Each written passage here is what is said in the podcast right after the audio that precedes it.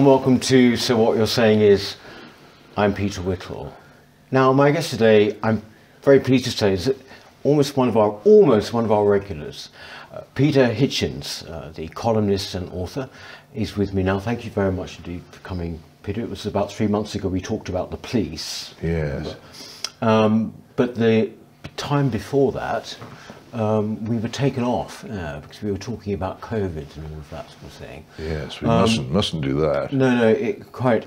Uh, this week we've seen lots of restrictions come off, and the whole feeling is of the thing falling apart a bit. You know, in, in other countries in Europe as well.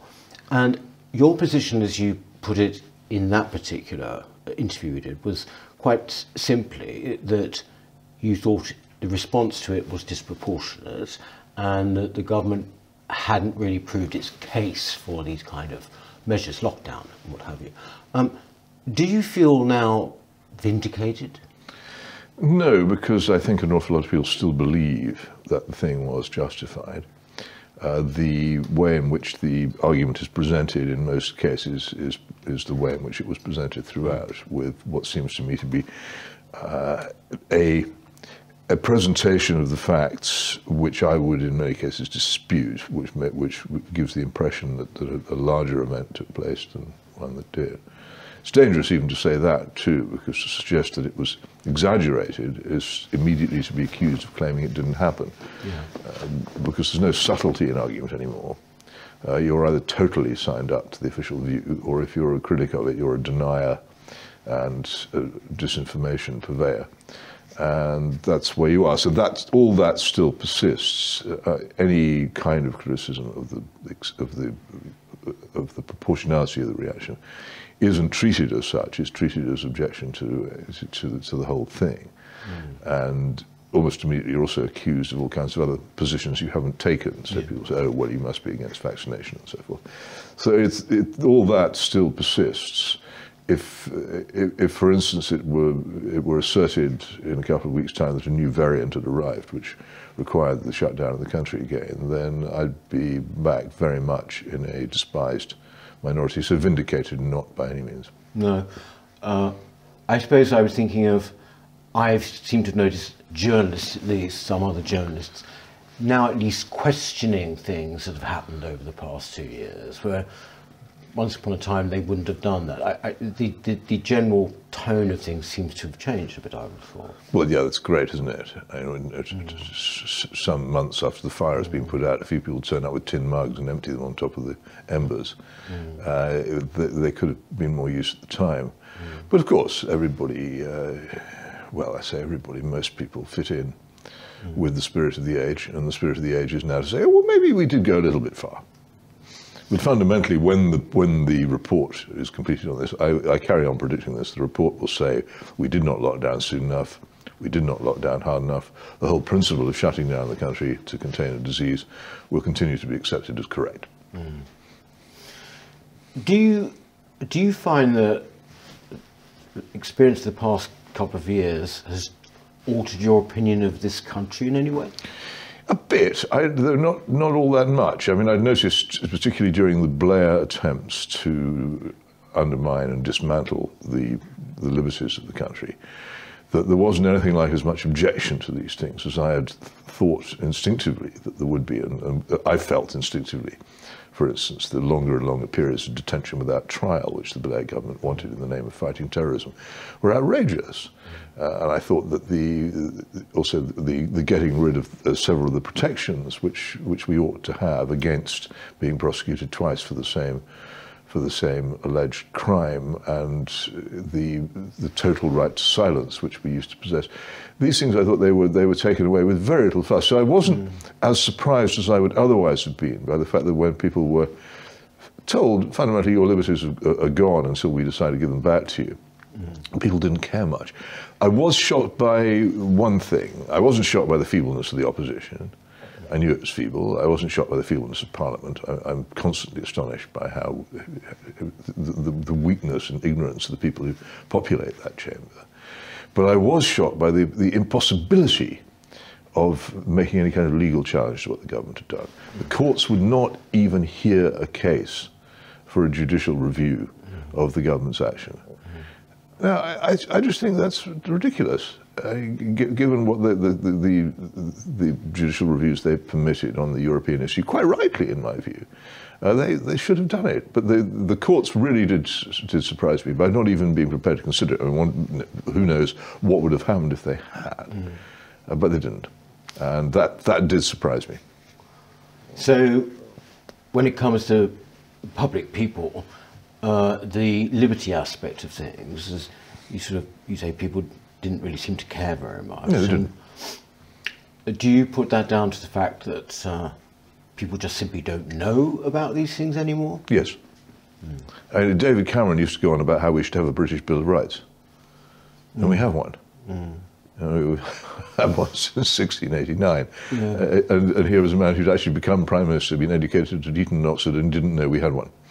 Also, didn't know what the Magna Carta meant. He said so. Yeah, it may, it, I don't know. He, he, it may have been an elaborate joke, but I'm not sure. I think you could now come right the way through the education system without knowing these things. You couldn't when I was growing up, but Oh, you no. can now. I suppose that uh, my, my feeling is uh, it, it may be a sentimental one, but it was a sort of feeling that the uh, I thought British people would have a bit more truculence about them when it came to having things enforced on hmm. them.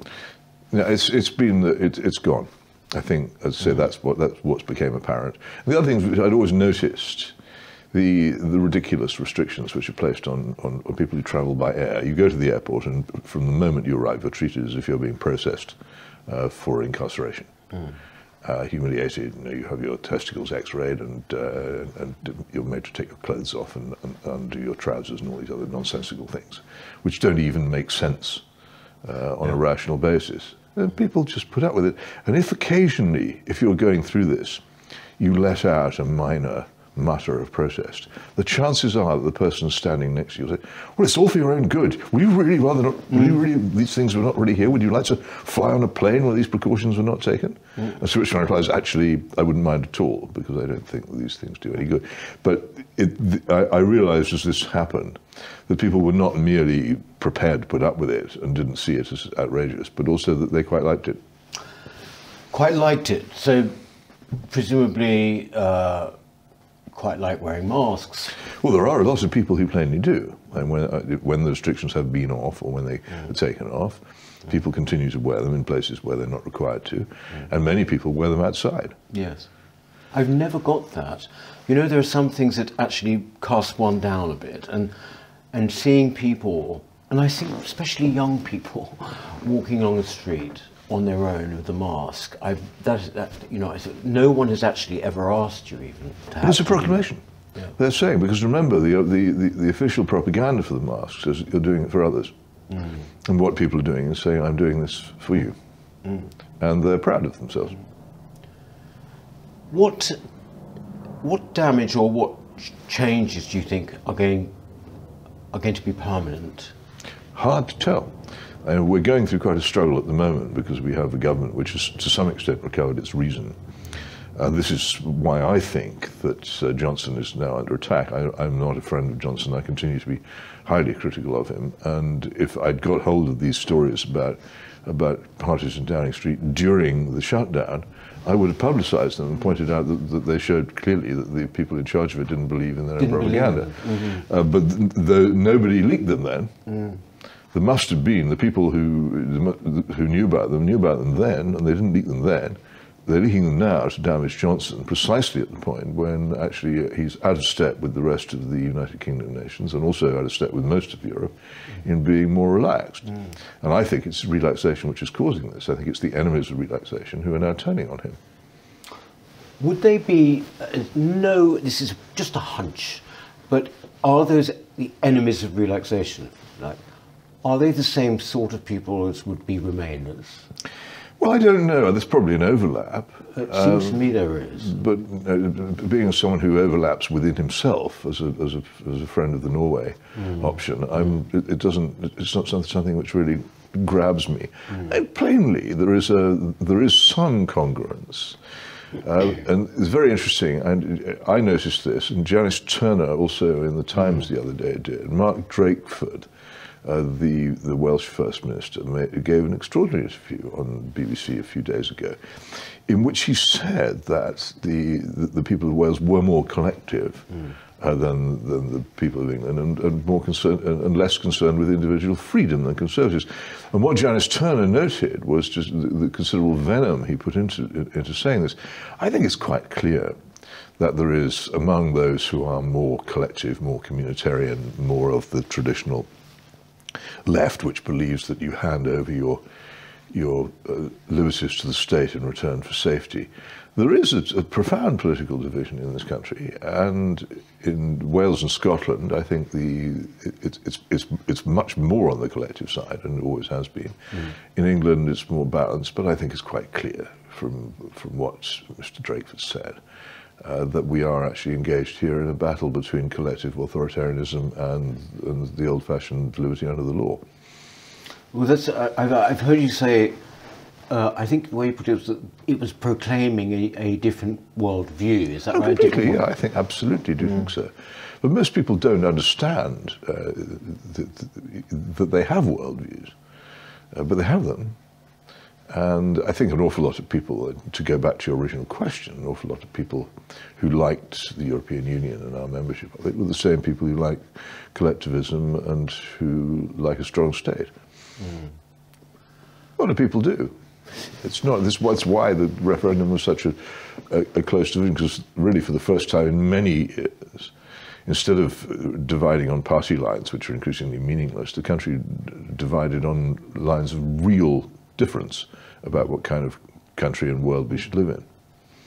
Also, a different attitude to people Maybe. Um, Maybe, but if, you, if your attitude to people is that no, I'm, the best way of summing it up for me has always been the great saying: "The secret of good government is to let men alone." Yeah. Uh, if you have that view, uh, then you're going to be differing on lots of things from the person who believes that he is his brother's keeper. Yes, but isn't it also? I thought about you know there's a sort of if you go through your average newspaper now. Uh, or even on the media, broadcast media, the word vulnerable comes up time and time again. It's part of our culture, I mean. And it's almost like the emphasis now is on sort of victimhood, um, care, vulnerability, not about sort of somehow strength or. But how does one make uh, how, how does one make a strong state appealing? You make a strong state appealing by stating that it will protect uh, those who need protecting, that it yes. will come to the aid of the weak or the vulnerable, as you like to say.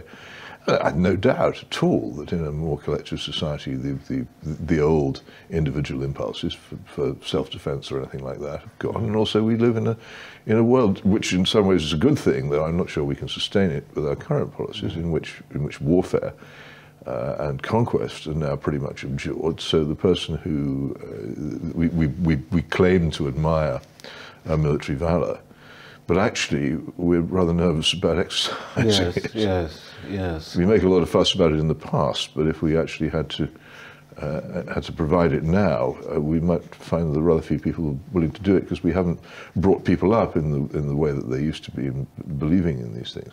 And I'm still amused by the fact that when I was growing up in, in this country after the war, there were actually books about the Second World War for boys and girls called Men of Glory. Yeah. and more men of glory. These are, these are written by, by Max Hastings, his father, Macdonald Hastings. and then for girls, there was a companion volume called Women of Glory.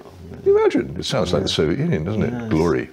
Yes, it but does. this, is, this was, it seemed perfectly normal at the time, and these were all episodes of, uh, usually of martial courage, sometimes of the kind of martial courage where other people are rescued, but often people who just simply fought on long after they should have stopped. Yeah. We have a situation going on at the moment with possible invasion of Ukraine, um, and indeed the government is saying things such as that we will always defend freedom and we will go to people's aid and defend freedom. But um, for all that bluster, the majority of the country seems really utterly indifferent about it. Well, I think they possibly are, but the, part of the reason for indifference is that there's a profound ignorance of what's going on in Ukraine. I doubt whether most of the politicians who engage in this argument, or many of the journalists who do, could find Odessa on a map. Uh, if you gave them a blank map mm. of, the, of, of, the area or a number of, of, of other features of it, people simply don't know. Mm. Uh, but that, that's a very small part of the, of, of the Ukraine uh, yes. controversy. Do you, uh, do you think we are on the verge of World War Three? No. No? Why? I, well, I don't think that Vladimir Putin is a madman. Uh, if he were stark staring mad, then he would invade Ukraine. In fact, he would probably have done so already. Mm. But in the modern world, the only country which can go around invading other people is the United States. Mm. Nobody else can do it without United Nations sanction, and and he wouldn't get away with it. It would probably bring him down. It would quite possibly destroy Russia, mm. and you could win without very much difficulty. I would thought a, a, a swift war, even that might go wrong. You can never tell how wars will go until they happen. But having won it, what do you do next? Mm. You have to hold what you've captured. Uh, Ukrainians don't want to be ruled by Russia. They've made this perfectly plain, and uh, most intelligent Russians realize this. I can't see what would be in it for Putin to launch something as crude as an invasion. Do you know Ukraine? You... Well, I've been there. Been there yeah. I spent, in fact, some years before all this came, I went on a visit to Sevastopol mm. and to the Donbass, to Donetsk itself, and to a fascinating town called Gorlovka, which is actually twinned with Barnsley. Mm uh, and has a cafe Barnsley in the middle of it, and to talk to, mainly to Russians living in Ukraine about their problems with doing so, because Ukrainian nationalism has been, how shall I put it, not particularly accommodating mm. uh, to Russians in Ukraine, especially recently in terms of language and status. And, and I, I foresaw, uh, not very difficult to do, trouble. That was the, the last major time I went to Ukraine. Uh, I, I, when I was living in the Soviet Union, one would go down there uh, to uh, Crimea, which was never really Ukrainian, uh, and to Kiev from time to time. But uh, my most recent sustained trip was a few years before the trouble broke out, and I think I can say that I saw something coming, not this, mm. but something, because the, the, the Ukraine is a, is a it's been created out of a former Soviet republic. Mm-hmm. Uh, its borders are completely not ideal for a nation state, uh, not least because they contain, say, quite large Russian minorities. They were, they were not designed for an independent country. And the only way it could work, and I think that, that the sensible, intelligent diplomacy which has been going on, this is working towards this, would be if Ukraine became a more federal state and gave Russians, particularly in the Don Basin, more autonomy. I think Ukraine has lost Crimea for good. I don't think Russia will give it back without a very considerable fight, and I don't think that fight will happen. But I think the the the the, the, the Russian-speaking East, which used to sustain the Party of the Regions, which, which basically kept Ukraine in balance before 2014, uh, really does need some special consideration. And if people wanted peace in that area, the, the, the Minsk II agreement, which was intended to achieve something like that, should be pursued. But everyone seems to have let it die. Um, Putin uh, has said that he thinks that the West is obsolete. Uh, and I wonder, you know, when you look at the past year, Afghanistan, and also all the things that are going on internally in the West, um, when they do say, you know, we will defend freedom and we have to act in this situation, you sort of can't help feeling, but where it, do you actually still have the will and the capacity to act, well, even it, if you it, wanted to? In what way is freedom an issue here? I mean, Ukraine is not exactly uh, a law-governed democracy, mm. and technically, I mean, has elections, mm. uh, but uh, journalists can run into trouble, and newspapers and broadcasters can face restriction. I believe that, that books, since Antony Beevor's book on Stalingrad, I think, ran into trouble over there. Uh, it's uh, it's seriously corrupts. The former president is currently facing prosecution, uh, having lost the election. Uh, it's it, this isn't really an issue of freedom versus tyranny that we're yeah. facing here. Uh, it's a, it's a, it's a much much more complicated question, and and what it, and the whole zone of Eastern Europe, which is no longer under Soviet domination, has not universally become a paradise of incorruptible freedom, democracy, and the rule of law in the what now um, 30 years since uh, Soviet rule ended, mm. uh, there are a lot of problems in that part of the world which, are, which really make much more sense to address those than to engage in, in, great, great, in great power confrontations with Russia over who controls Ukraine. Everybody who knows anything about European strategy knows that Ukraine is pivotal. It has been really since the rise of, uh, of Germany. It's and in in modern terms, uh, Zbigniew Brzezinski, in his book *The Grand Chessboard*, says that the control of Ukraine is crucial. Mm. Uh, now, it doesn't control doesn't necessarily mean possession. Mm. Uh, but it does mean having strong influence over it. And if, if, if, if Russia felt that, uh, that Ukraine had actually passed into the NATO alliance, it would be deeply alarmed. Mm. So you, you, you actually just don't think there is going to, you know, there's not an intention even to invade on the part of Russia? Well, I, I, I don't know. I mean, if, if there is, then the people who have that intention are, are unhinged. Mm. It, it, it, couldn't conceivably do Russia any good. And since Russia controls whether it invades or not, then if, if, if, if, as a nation it does something so unhinged and self-damaging, then it could happen. But if it does, then, then it means that Putin isn't just a sinister tyrant and a, a, man who's failed to curb the corruption in his country and certainly failed to establish or maintain a law-governed democracy, is also crazy. Mm. Uh, but I don't think at the moment we have any evidence of that. Mm. But an invasion of Ukraine would be the evidence. Yeah. But it seems to me to be profoundly unlikely because I see no sign that he is crazy. Do you have many contacts with with Russia now? Do you? No, not really. I, I, have, I, I, haven't even been there for a couple of years now, mm. and it's, it's, the this the the Moscow I knew is unrecognizable compared with the Moscow that is now. So no, but I keep in touch. Mm. I'm still interested, and I have this vague knowledge of the geography and the history, which enables me to to uh, see a bit beyond the, the sillinesses of what a lot of people write. This has been for many years a debate, though, in which it's been a positive disadvantage to know anything about the subject. Mm-hmm. The less you know, the easier it is to pile in. Mm-hmm. Yes. I was wondering because um, I just wonder we we haven't had very much coverage during the past couple of years during this pandemic of certain parts of the world and what, how they've done, and I, I have no sense really of of how Russia has handled, for example, the past two years. Oh, very badly, very heavy-handedly. It, so yeah, uh, but uh, but it it, it, it, it, it, went, it, was it was it was among the most repressive in its initial. Yeah, but then again, it reached the stage where, as I was told by by people I knew who were living in Moscow at the time, where a lot of people, unless they could actually be be obscene by a police officer, uh, stopped paying much attention. But the initial the initial shutdown was pretty draconian. They so, didn't they didn't they didn't at all stand out from the rest of Europe in this. They they went down the path of panic. If you come back to uh, to, to, to, Britain for a minute, um, you know, again, we're waiting, as you mentioned earlier, this report, uh, the Gray, Sue Gray's report. Actually, no, you mentioned the public inquiry, I believe, Peter. Sorry, we're waiting for this moment. Well, you got to wait for the police now. Yeah, it's quiet. The, uh, the uh, Dick inquiry. And and well, and uh, you know, Cressida Dick, and uh, who I think you actually warned against, didn't you? Quite? Years ago, yeah. I, yeah. I, was, um, I, I, heard, about, oddly enough, reading stuff written by my, my old friend David Rose, who in those days was quite keen on her. I, I, I thought this woman is going to be uh, commissioner. I, I've got an old cutting somewhere predicting it so long ago that it's yellow. Mm. Uh, but I also uh, said before she was appointed, I said that she had, there was evidence that she was uh, that, she would be disastrous.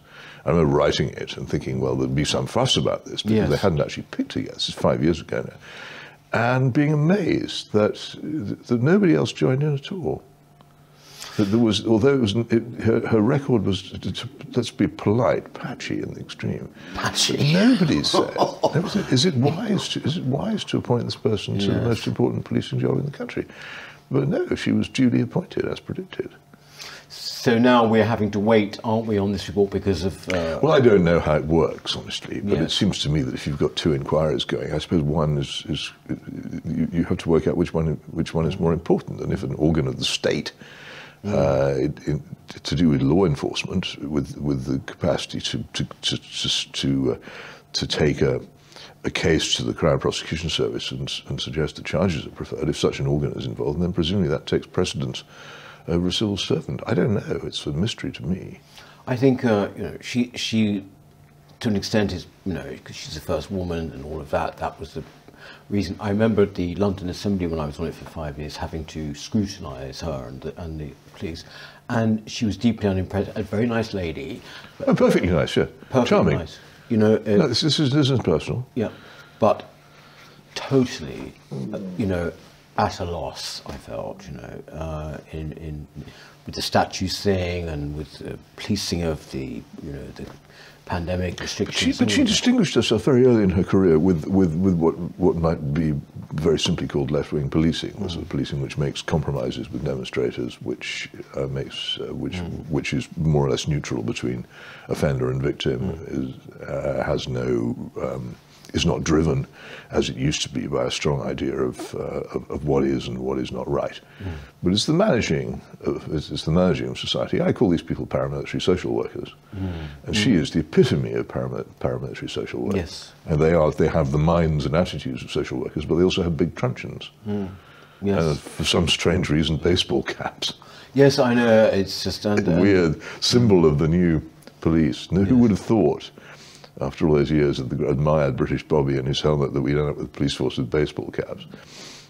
I know that my admiration. though they were in Bucharest. Yeah, my admiration is almost totally gone. I'm afraid. Um, you know, I don't even. Well, people's admiration should go. I, my, my, my, my view is, is now quite straightforward. They should be replaced.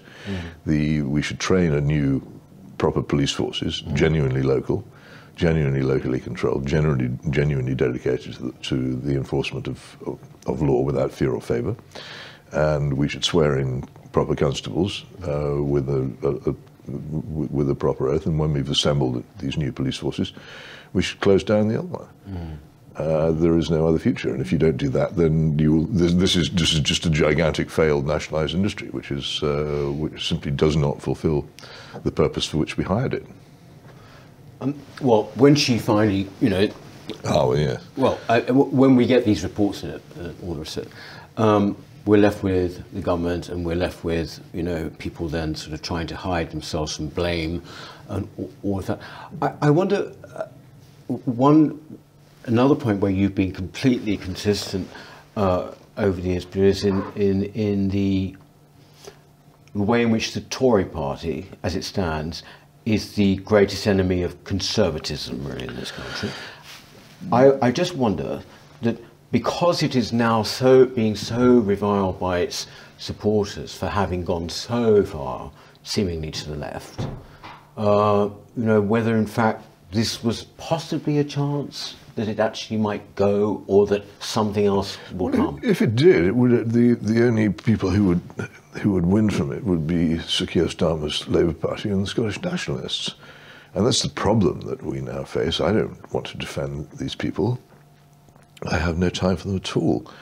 Uh, but and for a long time, I've been perfectly happy to say that, that honestly, there's been no real choice between New Labour and the Conservative Party because they were, identical in politics. But at this particular moment, where Johnson is being attacked for dismantling some of the of, of the COVID autocracy, uh, then those who are attacking him are my enemies. That doesn't make Johnson my friend. Yeah.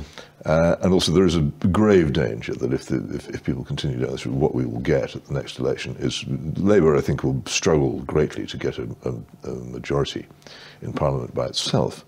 But you will get the possibility of a pact uh, between Starmer and Sturgeon. Right. Yes. And I think that's something which hardly anyone of any sense could possibly desire. But the point is, they always make this this this. Can I this just make a point about this? People say, "Oh well, he'll never do it," and uh, once Scotland goes, he won't have a majority. But the point is that what the, the pact will be two ways. I mean, this has often happened in, in English history. Scotland could intervene on the, the side of radicalism, as it did during the Civil War, and you could have the Scottish nationalists delivering Keir Starmer a new constitution with uh, with with uh, proportional representation for the next parliamentary election, for instance, and the abolition of, of the second chamber in return for a promise of a referendum. Yeah. yeah. Uh, the the possibilities of it are quite frightening if it if it happens, and it won't, it won't be a minor change. But don't you think that people, if, have it's got to come to the point where you know the Tories at every election say, uh, well, you know, okay, if you don't vote for us, you're going to get him right there. Whether it was Yeah, but that's so, so unconvincing when, when, when the person you're going to get has been for so many years identical. I mean, Well, at one point, I, I, it- um, I would say that in the contest between David Cameron and Gordon Brown, Gordon Brown was more conservative than David Cameron.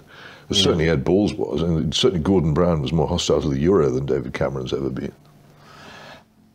But therefore, you know, shouldn't it be the case that basically people should be advised? Well, actually, shouldn't they say, well, actually, okay, of always call their bluff and say, actually, we're not going. Sorry, this time we're not voting for you. I mean, would you advise people not to vote? I've, I've for a long time, I, urged- I urged abstention. Mm. Abstention. Yeah, so I think mass abstention is, is would be the only effective way of contributing to the only ethical and effective way of contributing to politics in this country. But whether I can continue, and this is this is the thing which now troubles me. I'm, this is purely a, a, a, a, defensive thing, not an, not, not an endorsement. But as at the moment, although I, I dislike Johnson and his government and think them useless, the last thing I want to do now is anything which would help uh, Keir Starmer and the uh, and, and Mark Drakeford and Nicola Sturgeon uh, regain the levels of shutdown and restriction which they would plainly like. Yes. And of course, the, the, the if, if they get rid of Johnson, that is quite possibly what will follow. The departure of Johnson is a victory for Sturgeon, Starmer, and Drakeford. The, the feeling I get at the moment is that he's kind of coming out the other side. I have no idea. I can't read it, and it's it's impossible. I don't. I don't. I, my, I have no um, no means of reading Parliament at the moment at all. I just think the disposition of forces. The reason why I'm taking a position which I find quite uncomfortable at the moment of saying I'm I'm not. I'm not in favour of Johnson. I'm not defending Johnson. I'm attacking his attackers, which I am, and people should be very, very wary of helping those attackers at the moment.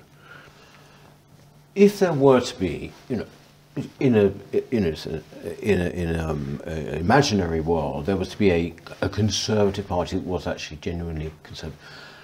Do you think actually that the nature of Britain has changed to the extent that actually people would still vote for something like that? No. No, I think we've had. I think we live in a post-revolutionary country and have done for some time. Right. And one of the things which revolutions do is they is they propagate themselves among the young. I think there are a few eccentrics uh, under 30 who might conceivably have some idea of being conservative, but in general, the the radical ideas of the Cultural Revolution have been absorbed and accepted by the vast majority of the population. There is no silent majority of conservatives. If there ever was, there hasn't been one for for many years.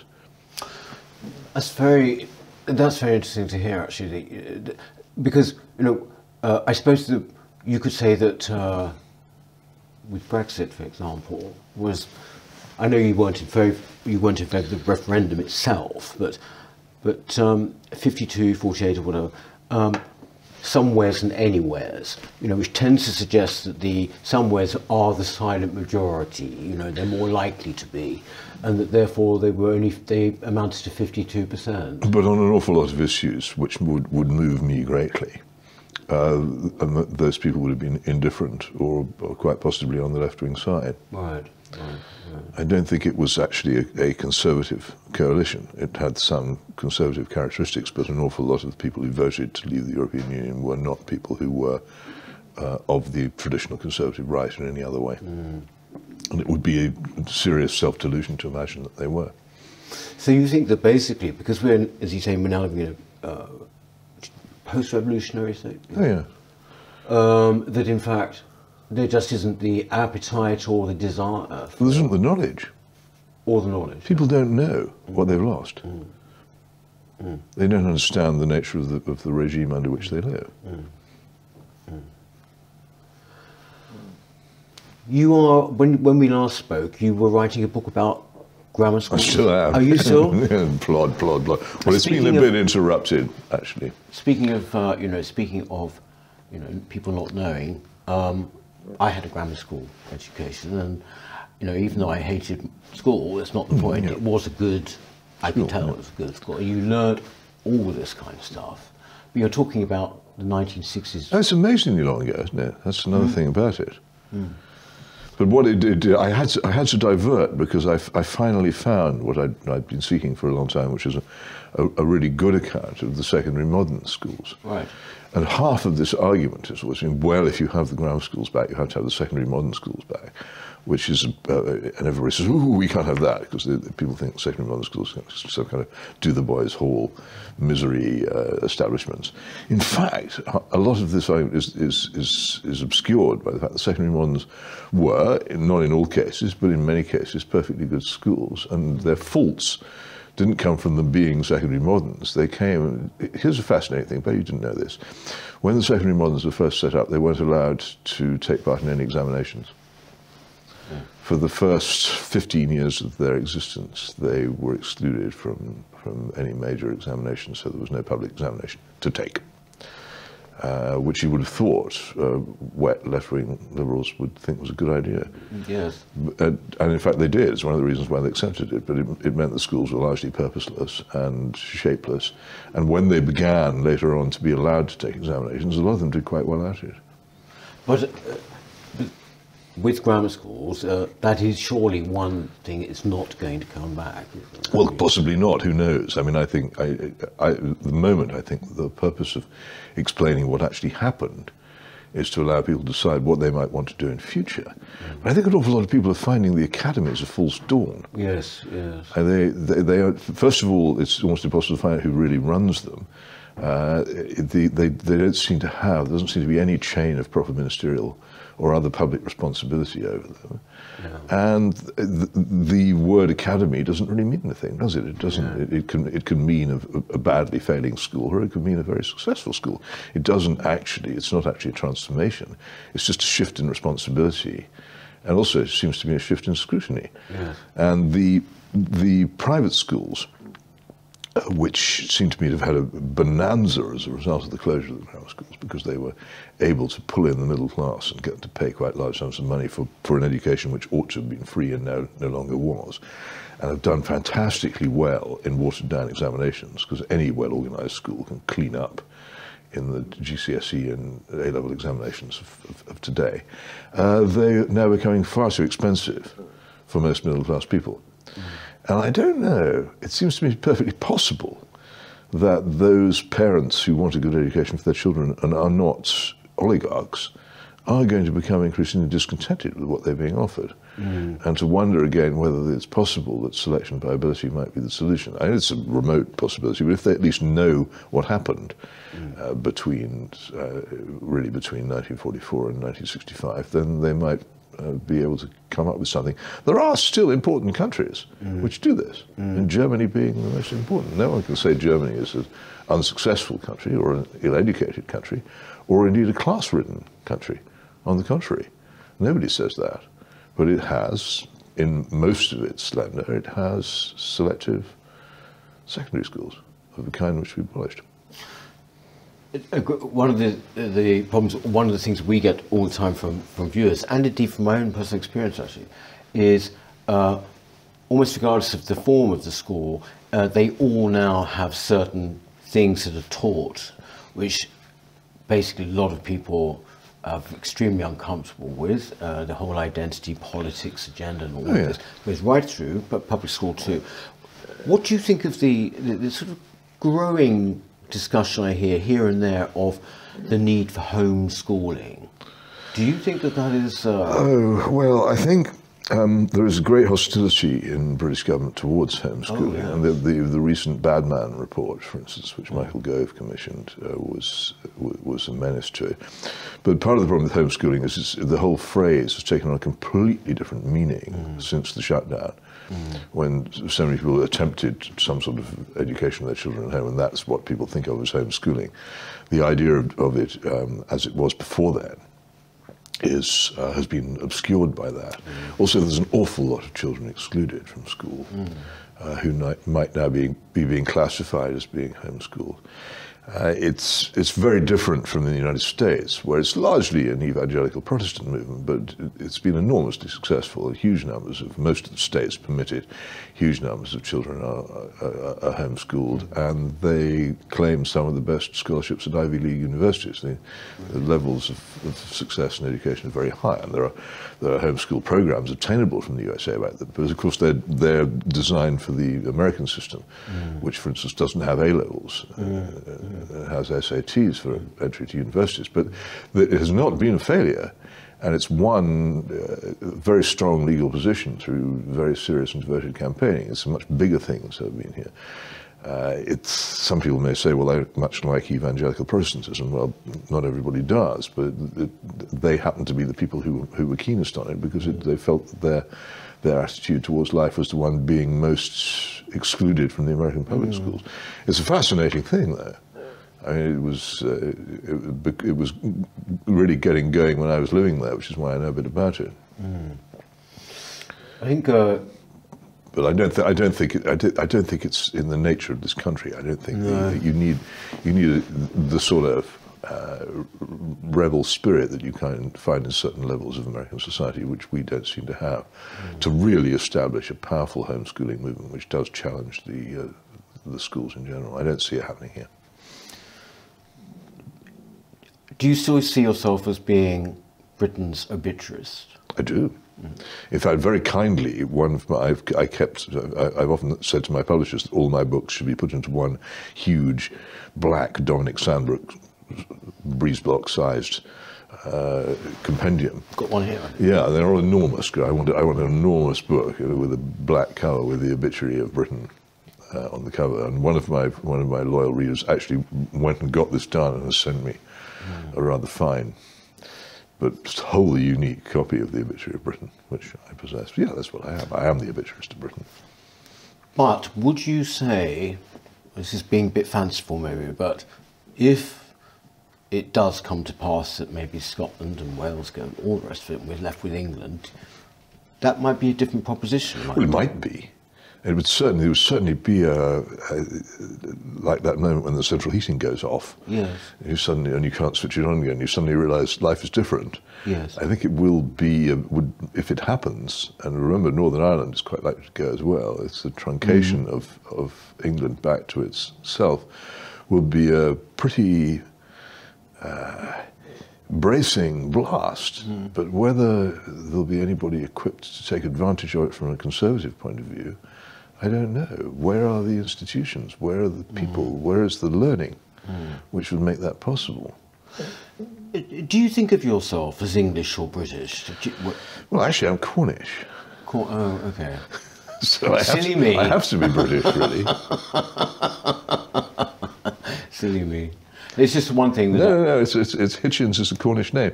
Okay. I mean, I, it would be so much nicer if it were one of those romantic Poldark type yes, Cornish names like yeah. Trevithick or, or, or, or, Trelawney, but it's Hitchens. Uh, but it is a Cornish name. I mean, in the days when we still had phone directories, the one part of England where you could find more than two Hitchenses in the phone book was Cornwall. Okay. It's the Cornish version of Dickens. It means Richard's son, but it is it is a Cornish name. So it's nothing to do with that rather unpleasant, sorry, town in Hertfordshire. Right. Okay. Well, I think that you've sidestepped my question there a bit, but anyway. oh no, I'm not. I can't. I have to. I have to be British. But I mean, obviously, you know, Cornwall is is, yeah. is, is doesn't have the same sort of separate existence as Scotland and Wales. So I'm English. Give it time before I am. Yeah. But who knows? Yes. Well, look, it's been great talking to you, Peter. I, can you stay with us because uh, for our exclusive members, uh, we basically have just a few more questions to ask you. Um, but Anyway, thank you for this part of the interview anyway. And I'll be here in the other part too. Yes. Um, that's all we have for this week on. So what you're saying is uh, we should look forward to seeing you next time. Thank you very much. Hello. If you're enjoying the New Culture Forum channel and you believe in our mission, may I invite you to join our membership scheme at the link below or on our website, newcultureforum.org.uk. Our work is more important now than ever, and we have great plans ahead for the future, but we can't do it without your support. From as little as £3 per month, you can help ensure that we continue on our mission. As a member, you'll receive a range of benefits, including access to exclusive content, invitations to our private events, including here at our studios, free copies of our books, and much, much more, including, of course, our famous NCF mug. If you aren't able to become a member, then please help us by clicking this button and subscribing to our channel. It's completely free. Just remember to also click the bell icon so that you can get notifications when we post new videos. Thank you.